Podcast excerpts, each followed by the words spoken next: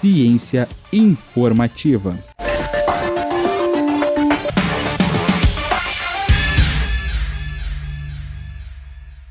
Se você é um pouquinho mais ligado nas notícias sobre ciência, já deve ter ouvido falar sobre a técnica chamada CRISPR-Cas9.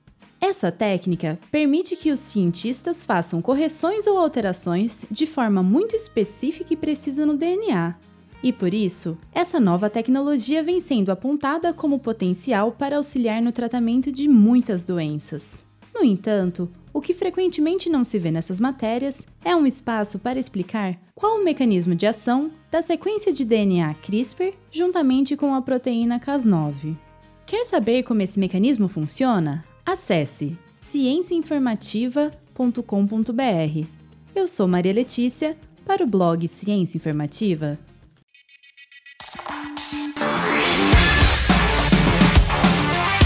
Ciência informativa.